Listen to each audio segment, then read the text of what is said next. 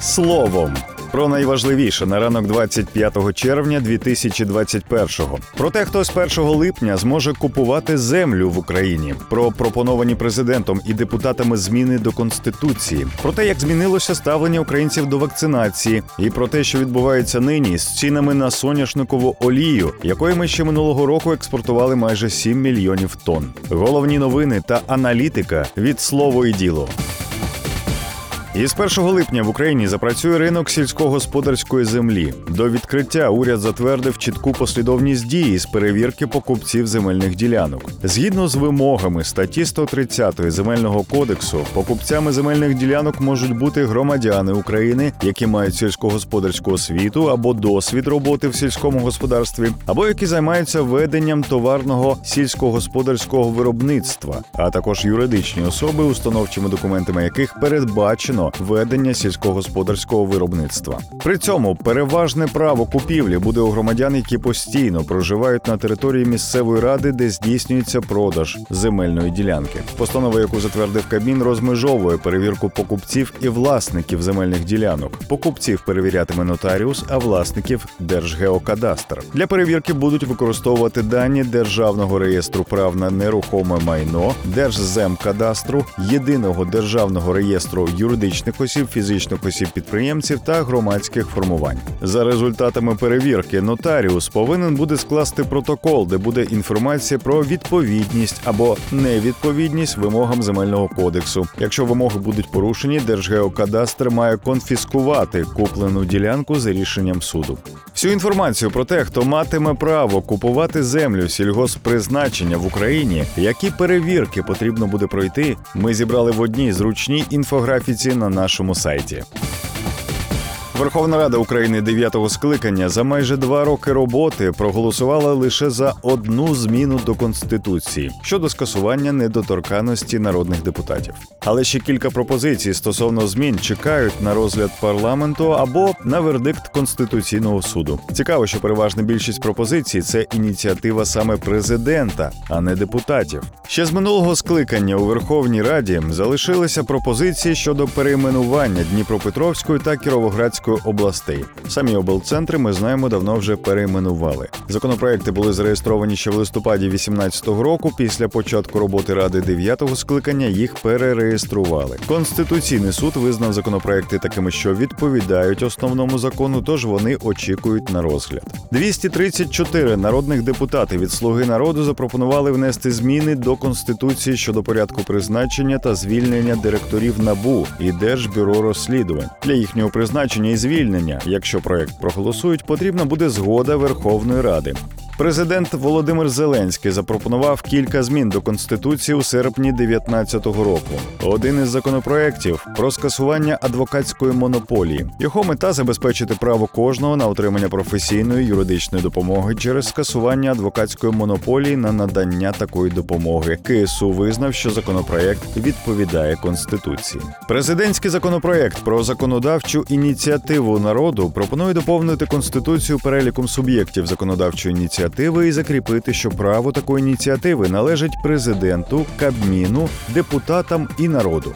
Також Володимир Зеленський запропонував скоротити чисельність Верховної Ради до 300 депутатів. У конституційного суду були деякі зауваження до законопроекту, але в цілому він відповідає основному закону. А ось законопроект щодо позбавлення нардепів мандатів за систематичні прогули і кнопкодавство було визнано неконституційним, як і законопроект про уповноважених Верховної Ради. Про зміни, які хочуть внести президенти нардепи до Конституції України, читайте докладніше в нашому аналітичному матеріалі.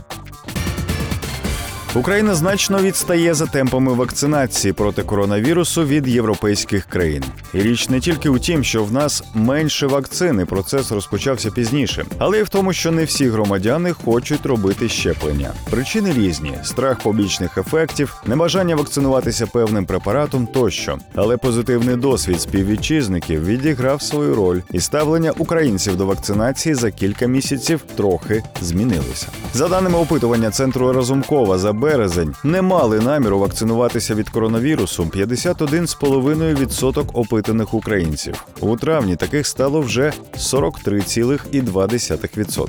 При цьому збільшився відсоток тих, хто збирається зробити щеплення вже найближчим часом із 12,3% до майже 19%. Як і раніше, трохи більше 10% українців планують вакцинуватися тільки за потреби, наприклад, задля поїздки за кордон. При цьому майже до 59% зросла кількість громадян, готових вакцинуватися лише безкоштовно. У березні таких було 52%.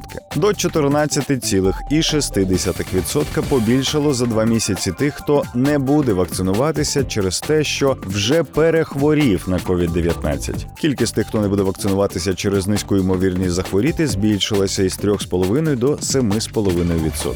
Також зросла і кількість тих, у кого є медичні протипоказання, і тих, хто вважає, що ризики від вакцинації перевищують ризики від хвороби. А ось рівень недовіри до вакцинації знизився в березні. Не довіряли 45,2% опитаних, в травні 31,4%. Актуальні дані щодо ставлення українців до вакцинації проти коронавірусу ми зібрали для вас в інфографіці на нашому сайті.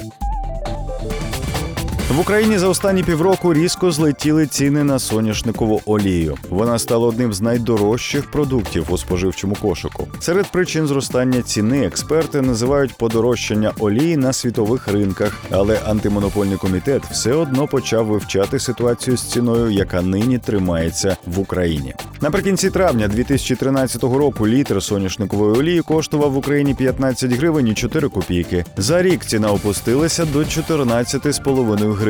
До травня 15-го літр олії подорожчав до майже 30 гривень, до травня 16-го року ще на півтори гривні. До середини 2017 року вартість соняшникової олії становила 33 гривні 74 копійки. Три роки поспіль ціна на олію в Україні була стабільною близько 34 гривень. У травні минулого року олія не суттєво здешевшала, а у травні вже цього року ціна літра сягнула позначки в 62 гривні і 57 копійок за літр. При цьому виробництво та експорт соняшникової олії за останні 8 років в основному зростали. А за три місяці 2021-го і виробництво, і експорт олії знизилися порівняно з аналогічним періодом 2020 року. Про те, скільки соняшникової олії Україна виробляла та скільки при цьому відправляла на експорт, читайте в нашому спеціальному дослідженні з інфографікою на сайті. Більше цифр, більше фактів, матеріалів і аналітики знаходьте на слово й діло.ua.